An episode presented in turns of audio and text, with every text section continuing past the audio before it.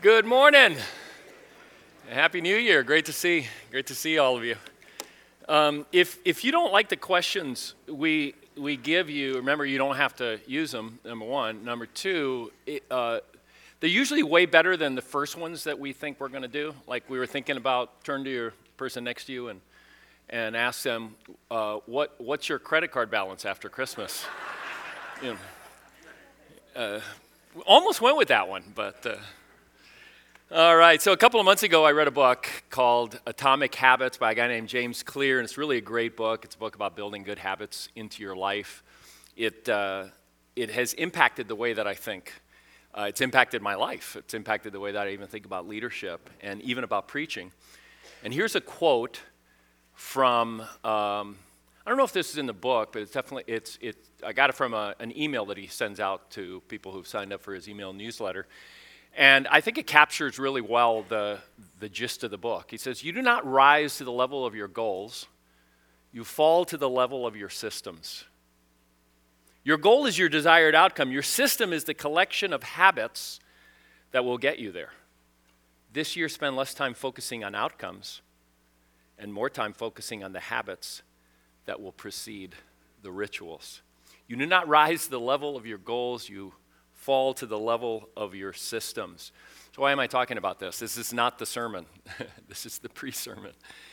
Well, on your way in today, you uh, got one of these cards, and this is something that we hand out every year around this time. It's a tool for you to use. And I really want, I need everybody's attention here, really quick. Everybody's attention. Every, any given time, 30% of you aren't listening to me.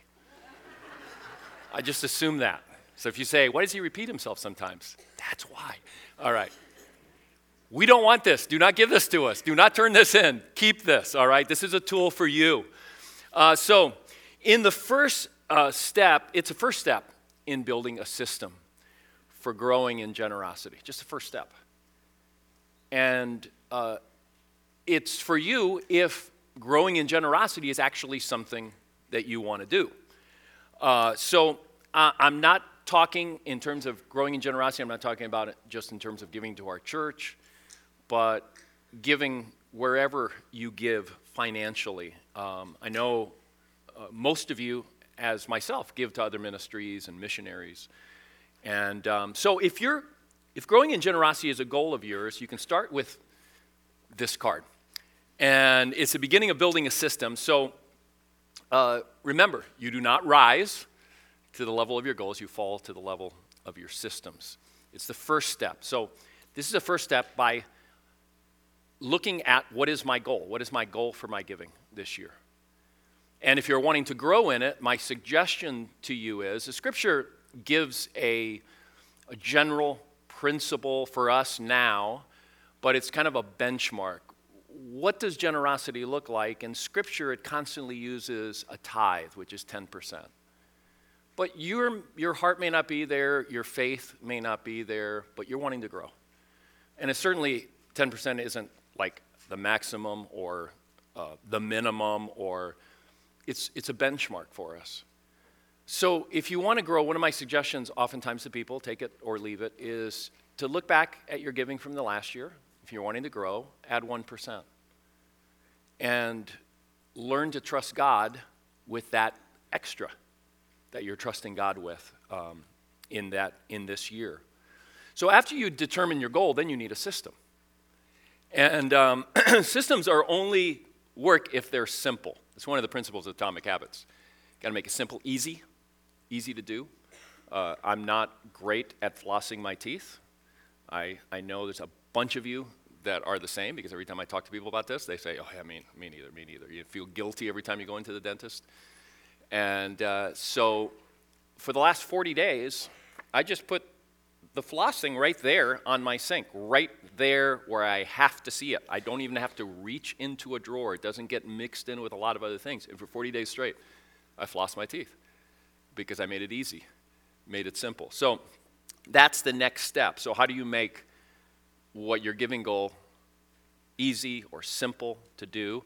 You put this in your bill box, you put you know, some notes in there of what you want to do, how often, that sort of thing. Or you do what you do with your other bills that are important to you to pay, and that is you just make it automatic.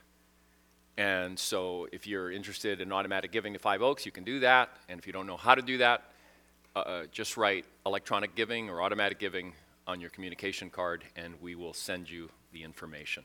All right, we're going to pray. Then we're going to jump into our series and our passage for today. This prayer is based on 2 Corinthians chapter 3. We pray at this point in our service every week because we're in the second movement of our service. It's a movement where we are listening, listening to God through His Word. He speaks through its Word. It's His Word, but we need the Holy Spirit to illuminate it into our hearts and into our minds and empower it into our lives. So we ask for that at this point. So please join me in prayer. Heavenly Father, we thank you for the blessing and the gifts that you have given. Thank you for blessing us with your word. Thank you that when we receive salvation, we also receive the gift of your Holy Spirit. Open our hearts and our minds as we look to your word. Remind us that change can come through faith in Jesus Christ, and that by the power of the Holy Spirit, we are made new. Lead us and empower us to reflect your glory to the world around us as you make us more and more like you. We pray this in Jesus' name. Amen. So, we're kicking off a brand new series uh, today, and it's a series uh, that covers three chapters from the Gospel of Matthew. And these three chapters, for I don't know how long, have been called the Sermon on the Mount. It's Matthew chapter 5 through Matthew chapter 7. And we're going to be here for three months. We're going to work our way systematically through this for three months. We're calling the series Good and Beautiful Life. So, as I started putting together today's sermon and introducing the series, I realized I had a couple of challenges, big challenges. And the first big challenge that I had is how to capture the imagination of anyone who is here today who thinks about life and what they want out of life, and they would never use the words good or beautiful to describe what they want out of life. And I, you know, on some days, I don't think that those would be the words that I would use of what I particularly am looking for in life. And so I had to uh, think about that, and, and I just want to suggest if good and beautiful life is something that you go, that just sounds, mm, not me. Call it your best life now in your mind. Every time I say good and beautiful life, think of your best life now. And that would capture kind of the idea behind this series. But I still have a problem because Jesus kicks off the Sermon on the Mount um, with a description of your best life now that doesn't, to a lot of people, sound all that great. No self respecting self help book no motivational guru would start a sermon, a talk, a book using the words and the ideas that Jesus uses as he starts his sermon. In fact, some people have walked away from faith based on the words that we're going to look at today. It's the story of the guy who wrote this book right here. His name's Michael Wilkins. He's uh, He's not just an author, he's a commentator, he's a, he's a biblical scholar, PhD, seminary professor, dean of a seminary, or at least was at, at the time um, of writing this book. And uh, this is a commentary on Matthew. All right? and in this commentary, normally, normally in commentaries like this, they're very technical and they go over, you know, words and history and comparable texts from the same time and how would it be heard by the original audience? That's what a commentary is trying to get at. But they don't usually get into the personal life of the commentator. But this commentary series specifically wants the commentators to talk application. How does this actually apply to our lives? Not just what it mean then, but how do you bring it into today? And he gets kind of personal in here, and he tells a story about how he walked away from faith based on the passage that he just had spent time analyzing. And uh, it's, it's called the Beatitudes. It's the, the opening of the Sermon on the Mount. And he said he, he remembers vividly. He says, I remember vividly, he says, being in a Sunday school class where the Sunday school teacher was teaching on the Beatitudes. And I was listening to it, and it, I just thought it was pathetic. I just, they're ridiculous to want to live that way. He said, as I was a jock, I was a three sport athlete, I was with two of my friends who were also athletes. We were just laughing back there. In the back of the class. And I remember vividly deciding at that point that that is not the life I want and kind of chucking Christianity after he heard the Beatitudes. Now he writes a commentary on the whole Gospel of Matthew. So I have my work cut out for me because really, if we don't get it, if I don't get it, if you, you don't get it, some of you don't get it, the reality is for those of us who don't get it, we're going to miss, we really are going to miss out on the best life now. We're going to miss out on a good and beautiful life. And according to Jesus, we can expect disappointment, regret, and even ruin. So I invite you to open your Bibles to Matthew chapter 5. And if you don't have a Bible with you, we have Bibles in the seat rack in front of you. And if you don't know where Matthew is, that's fine. It's page 968 in those Bibles. And uh, if you have a smartphone or tablet device, we are using the NIV, the New International Version. Now, if you're new with us today, uh, hopefully you picked up one of these on your way in. Uh, several things uh, that are in here. One is there is a um, sermon application guide, and so this can be helpful for taking notes. Some of the quotes, various things like that are in here. Uh, there's reflection questions in here as well. Uh, so uh, I highly recommend taking a look at that. If taking notes is helpful for you, you can use this. The other thing is normally when I'm done, when we're done with the listening movement and we're moving into our response time, I usually explain how communion works at Five Oaks. I'm not going to do that today. There's a small explanation in here, but just, just know that, that you are invited, if you are a follower of Jesus, you're invited to communion today during that time, but it explains kind of how we do it.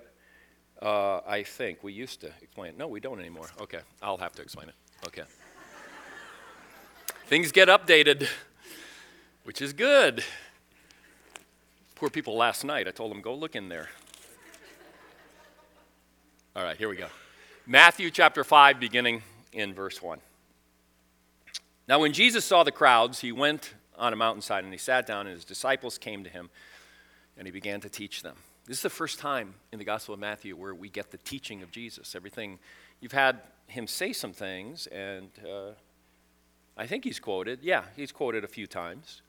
But this is the first time where we get an extended teaching of Jesus. And Matthew specializes in the extended teaching of Jesus. He has five of these. They are all descriptions of what discipleship is, each one looking at different aspects of what it means to follow Jesus. So, verse 3, here's how he starts Blessed are the poor in spirit, for theirs is the kingdom of heaven. Blessed are those who mourn, for they will be comforted. Blessed are the meek for they will inherit the earth. Blessed are those who hunger and thirst for righteousness, for they will be filled. Blessed are the merciful, for they will be shown mercy. Blessed are the pure in heart, for they will see God. Blessed are the peacemakers, for they will be called children of God. Blessed are those who are persecuted because of righteousness, for theirs is the kingdom of heaven. Blessed are you when people insult you, persecute you, and falsely say all kinds of evil against you because of me. Rejoice and be glad, because great is your reward in heaven. For in the same way they persecuted the prophets who were before you. For some of you, reading that, you may not have Wilkins' uh, experience of looking at it and saying it's lame and pathetic. Some of you, you're your response to that may be a sense of feeling overwhelmed because what you're reading there, for some of you, it is an attractive thing. It's something that you want for yourself. It's something maybe you've wanted for yourself for a long time because you've read this passage before and you know how, fall, how far you fall short of it. So it feels unattainable. You may even feel ashamed because you call yourself a Christian, but this does not reflect well who you are. You may feel deep disappointment in yourself because time and discouragement because time and time again you've tried to live this and you've not been able to live it. For still others, I just read to you your goals for 2020.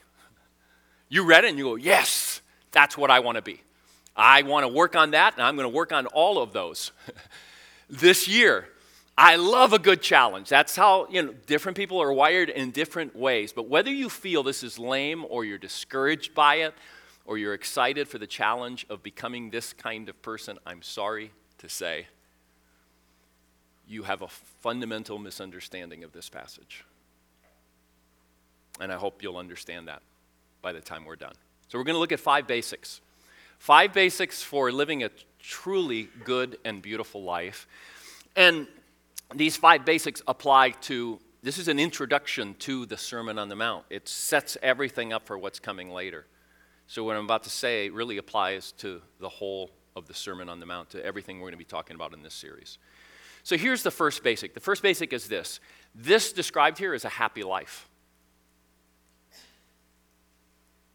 This is a happy life. Um, some translations use the word happy instead of the word blessed. You could do a little search and you'll find maybe three or four translations because the word blessed there is the same word the Matthew wrote in Greek and the word that he used also can be translated according to its context can also be translated as happiness. And so there's a lot of debate, uh, you know, probably a couple of pages worth in that book about what is the best translation for this. Is it really happiness? Certainly, it's not happiness if happiness means, like it does in our everyday language, kind of uh, just an emotion that is fleeting that I might experience for a few moments or for a few days or because I'm just like a happy person. Okay? Uh, if it, it, it, never means that. Um, but happiness, a true sense of happiness, a lasting sense of happiness, it could possibly mean that, but I don't think it does. I, I think it's a mistake to translate it happy, and I've been convinced by several scholars who say this, because the best word is actually, blessed is not that good of a word either, because we don't, we don't use it. I mean, where, where do you use the word blessed in everyday language? Uh, in high school or middle school, do you use, use the word blessed? You know, at uh, 3M, do you use the word blessed? And so it kind of, kind of get, you know, it kind of lose, it's, it's lost a lot of its meaning. The word that actually is the best word, it's, it's not that good to use because it, the reality is that it leaves you kind of like, it's, uh, you know, it doesn't sound quite right in, in our culture. And it's the word favored. And specifically, favored by God. That's the idea that's here. These people are favored by God and are going to be, therefore, blessed in these ways. Now, I still say it's a happy life that's being described there because Jesus says it's a happy life. Uh, you might have noticed it, it's kind of in a weird place, but in verse 11, he expands on the beatitude that's given in verse 10. All right, so it's the same beatitude, but he's expanding on it. Blessed are you when people insult you, persecute you, or falsely say all kinds of evil against you because of me. And it's in that context that he says, rejoice and be glad. The word happiness actually captures really well what he's describing there. Rejoicing and be glad. That's happiness. You can call it joy if you want to. Some people like to differentiate between those two terms, but it's true happiness, true happiness. It's deeper than what we usually mean by happiness in everyday conversations. And it's deeper because it looks beyond the obvious. The kind of happiness, the kind of rejoicing and being glad that he's talking about here. Why can you rejoice and be glad? Because it looks beyond the obvious. I'm being insulted. I'm being persecuted. My life is bad right now. Why, why would I be happy? Because there's other realities besides the persecution. What's the reality that he puts in there? Because, be happy because great is your reward in heaven. Of course, heaven has to matter to you, eternity has to matter to you. God's kingdom, His rule, has to matter to you, of course. But you're looking beyond the obvious, um, the, the obvious circumstances to the larger circumstances of who you are in God. There's an author by the name of Randy Alcorn. Some of you have probably read some of his books. He's read about, written about 60 books. And he's, he's a man, if you know his story, he's very well acquainted with grief and loss. But he wrote a book, and he's, he's theologically really a solid guy, okay? Um, all right, I'm not going to make that comment. Um, anyway, solid guy. But he has recently, recently come out with a book that says, Does God want us to be happy? And then it's the case, you probably can't say it, the case for biblical happiness. And he makes the case. He makes the case for biblical happiness. Now, this is a shortened version of a book that he wrote about four years ago called Happiness. 808 pages going out throughout history, all what the Bible says, spends a whole section, a big section in the book, proving that God is a happy God. Not happiness, again, in the way that we use happiness on an everyday language, but happiness, truly happy. Does God want you to be happy? A resounding yes, true and lasting happy, true and lasting happiness. Call it joy, but God wants you to be happy, in this life described in these verses in the Sermon on the Mount, they do describe a true, deep, and lasting happiness. They really do. Um, they describe the only way to true happiness. Here's the second reality. By the way, these five basics I'm going to go over, you got to have all of them. If you're missing one of these, the whole thing falls down. It actually does. You, you will not really get the message of the Sermon on the Mount or the Sermon or the Beatitudes. Here's the second one this is a suffering life. It's a weird one to follow the last one, but Jesus kind of leads it. It's obvious in the last Beatitude Blessed are those who are persecuted because of righteousness. Um, so, when I say a suffering life, I like to talk my sermons through with someone on staff. I did yesterday, and he said, okay, you know, gave me feedback. And um, one of the things is, okay, you make me think that, that that's kind of like I've got to go out and find it if I'm not experiencing it. Like if I'm not suffering, something is wrong with me. And that's not what it's saying here. The reality is that if you follow Jesus, if you follow Jesus, there is going to be sacrifice in your life, sacrifice of the things that you sometimes want that are contrary to what God wants and that God knows is best. So there's going to be sacrifices. Christianity without suffering, I guarantee you, it's not, it's not Christianity. It's something completely different. It's the best life now that you have created, and it's not really that good, according to the Bible. So, um, so that's the kind of suffering, or it can be all the way to people insulting you because you follow Jesus. Um, so I read a book, I uh, read this week about a Christian author and a professor. Her name is Virginia Stem Owens. And uh, she teaches in universities, she teaches literature. And in one of the major universities she was teaching in, she gave an assignment to read the Sermon on the Mount to her students and to write an essay about it. And so she gives the assignment, she gets back the essays, and what does she discover? They hated it. Like everybody in the class hated it.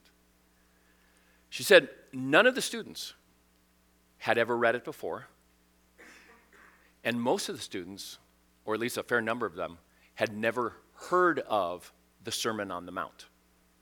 Okay? So one student said this I didn't like the Sermon on the Mount. It made me feel like I had to be perfect, and no one is. Well, guess what? Sermon on the Mount, there's Jesus says at one point, be perfect because God is perfect. Wasn't making it up. Another student said, The things asked in this sermon are absurd. absurd. To look at a woman with lust is adultery. To get angry or insult someone is murder. Those are the most extreme, stupid, unhuman statements I have ever heard. That student read it correctly. He does say that. We'll get to that. So, you know what um, Owens concluded? She concluded that finally, biblical illiteracy has come to the point in America where people can actually read what Jesus is saying without editing it or explaining it away. They can actually hear what he's saying. The good and beautiful life Jesus offers is a suffering life, but it's the best best and happy life. Why? Because it's there. Because great is your reward in heaven. And heaven, in the way that Jesus speaks of heaven, I could spend a long time talking about this, but I can't right now. I'm sure we'll come back to it in the series. Heaven is an eternal, an eternal life of meaningful purpose, adventure, happiness, intimacy, and delight.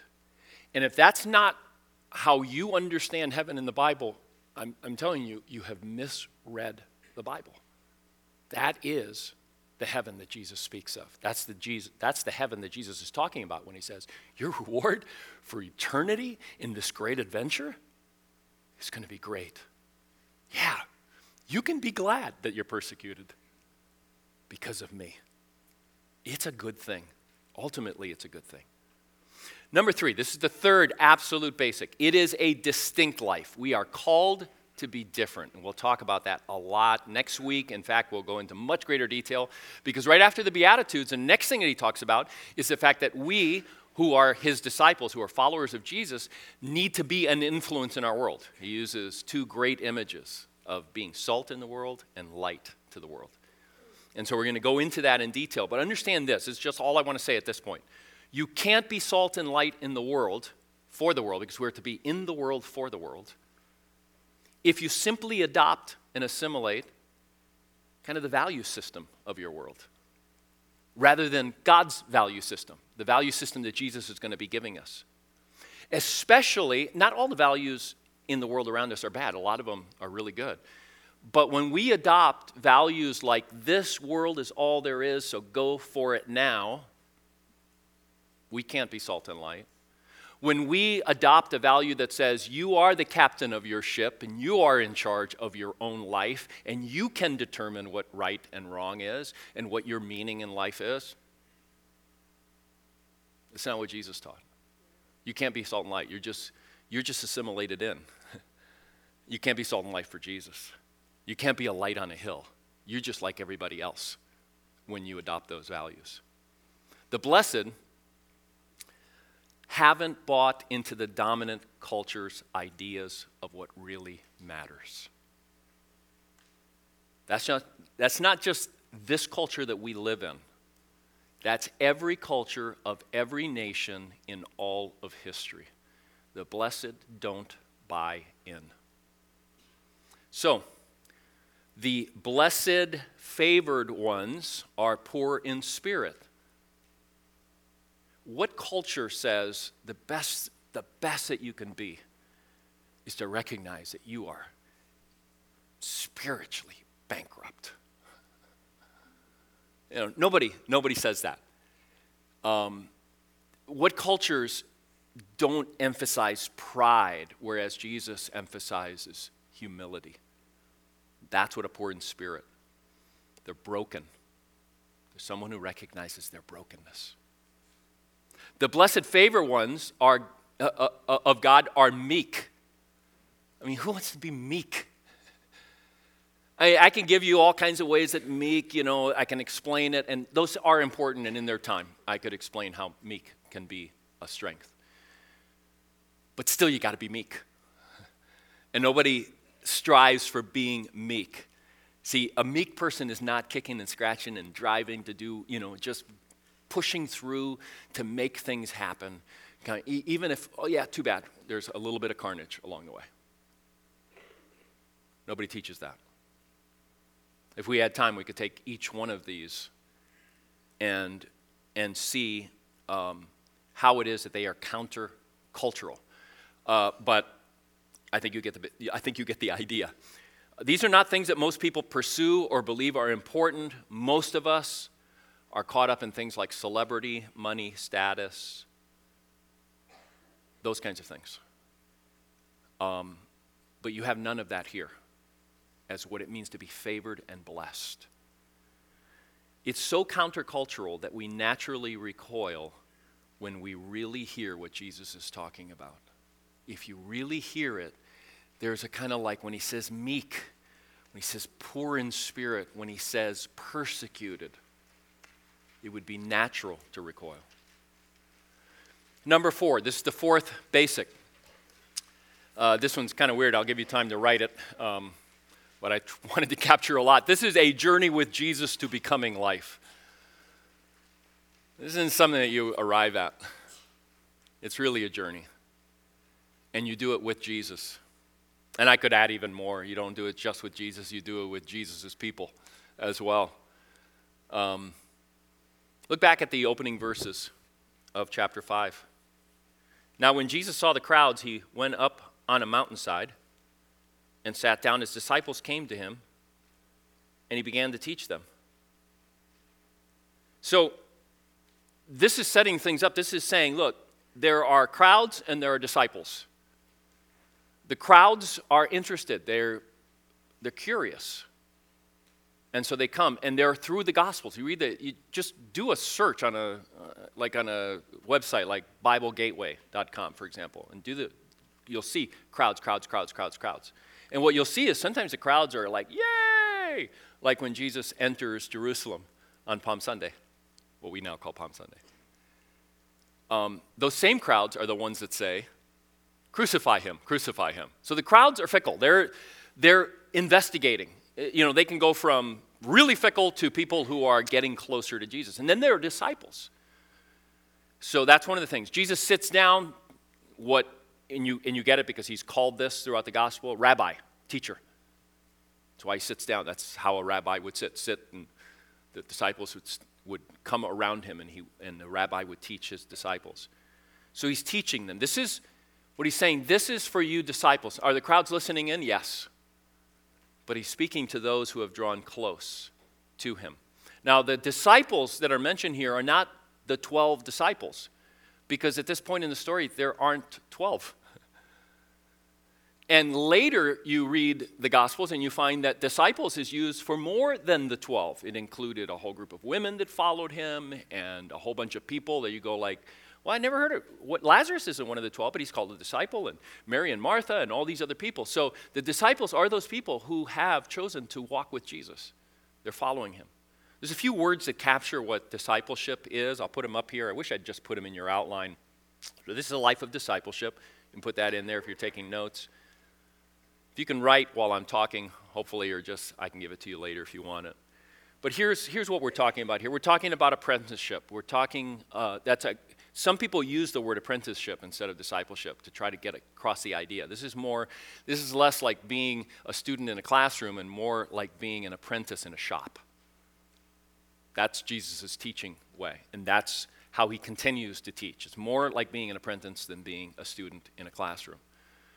Um, the other words that, uh, I don't know where I am in my notes, so I'll just look up here. Uh, it's highly, highly, highly, highly relational. And so the teacher and student have a close relationship. I can't overemphasize that today in your Christian life, God wants to have, Jesus wants to have an intimate, close relationship with you, a daily walking together.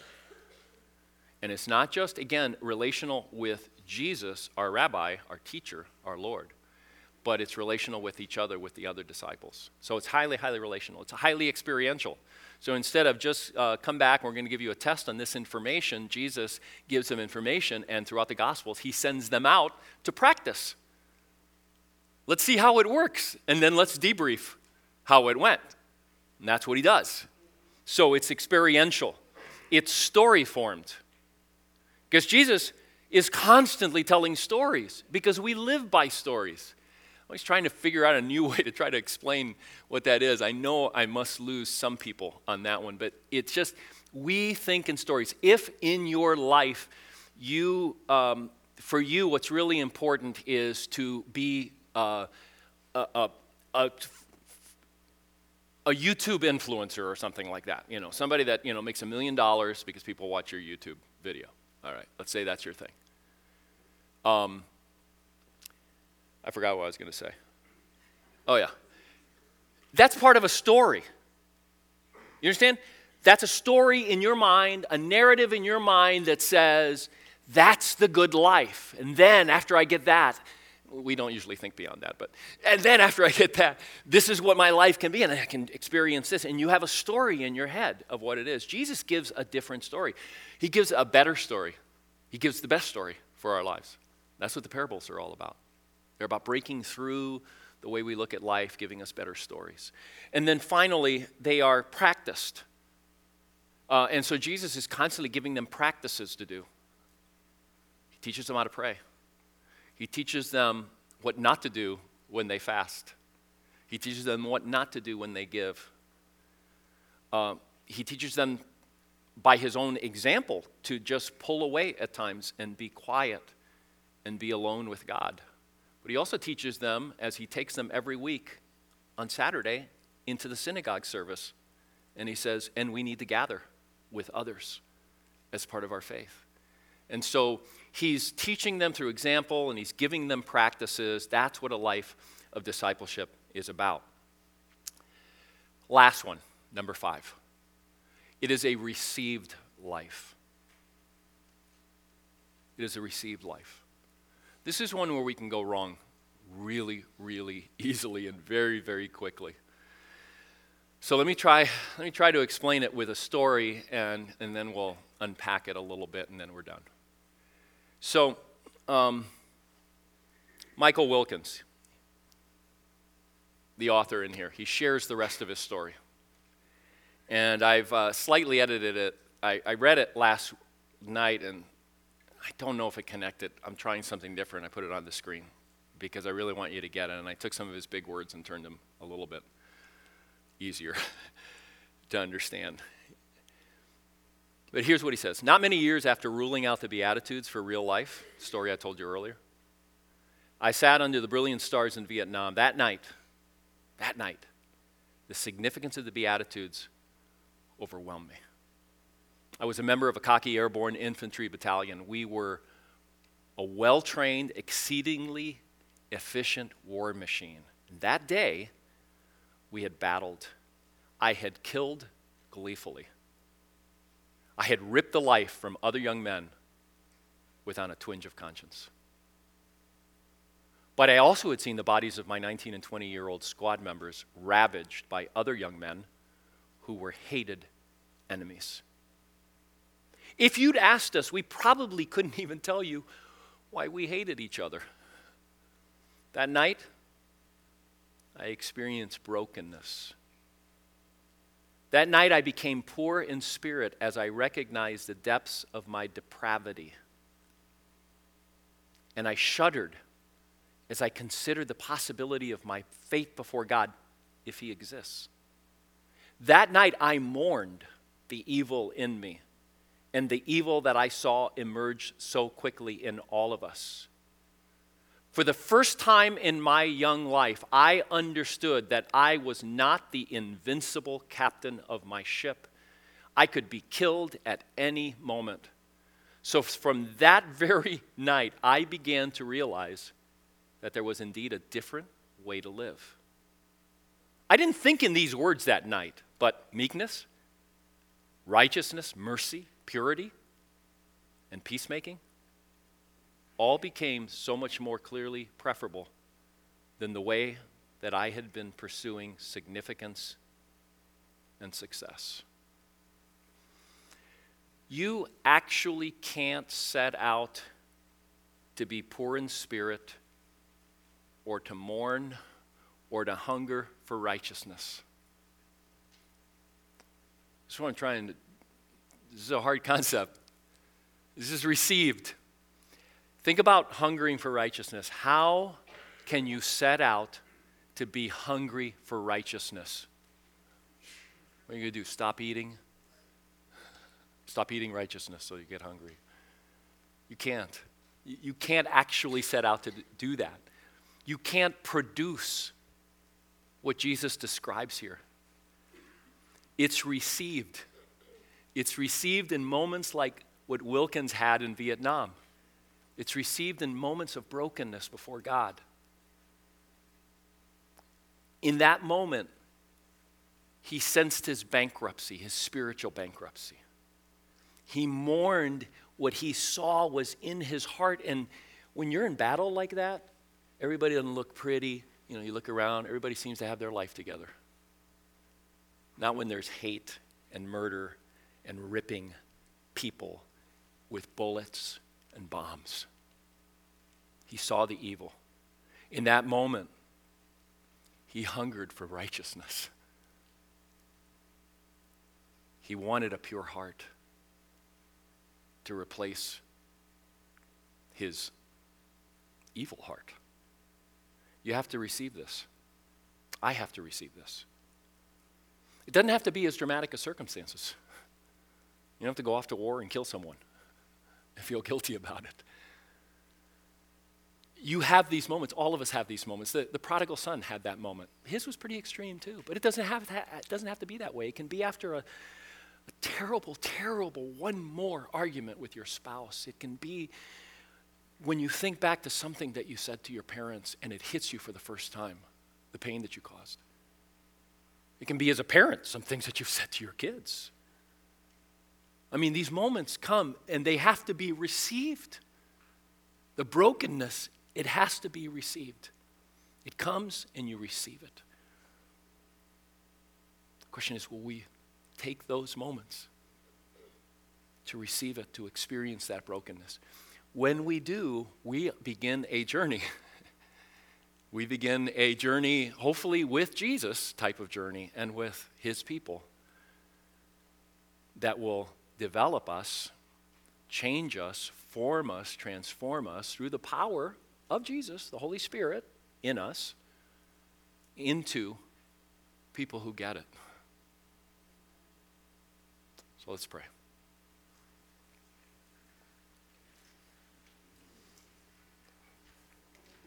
Father, thank you. You are a good God and you are a happy God and you want to share your happiness with us, your joy. You want us to be people of rejoicing. Father, I pray that we would reflect that in our lives. Father, I pray that you would speak deep into the recesses of our hearts that are just pushing you away and seeking our own way and seeking stories and best lives that really aren't going to lead to the best life. Help us to see it. Bring that hunger in us. Thank you for walking with us through this. We pray this in Jesus' name. Amen. So, we are moving into our time of response, and um, here's how we're going to continue our celebration. So, we respond to God's word, and, and so what we do is we sing in our response. We have a kneeling bench back there if you just want to pull away. We have people from our prayer team that'll be back there to pray with you personally. Um, but we also have uh, a prayer station up here. It's a candle station. It's not about lighting the candle. It's about what happens as we light that candle. That candle reminds us we are praying, and we pray as we light that candle for the light of Christ to shine in the life, life of someone that we love, that we know,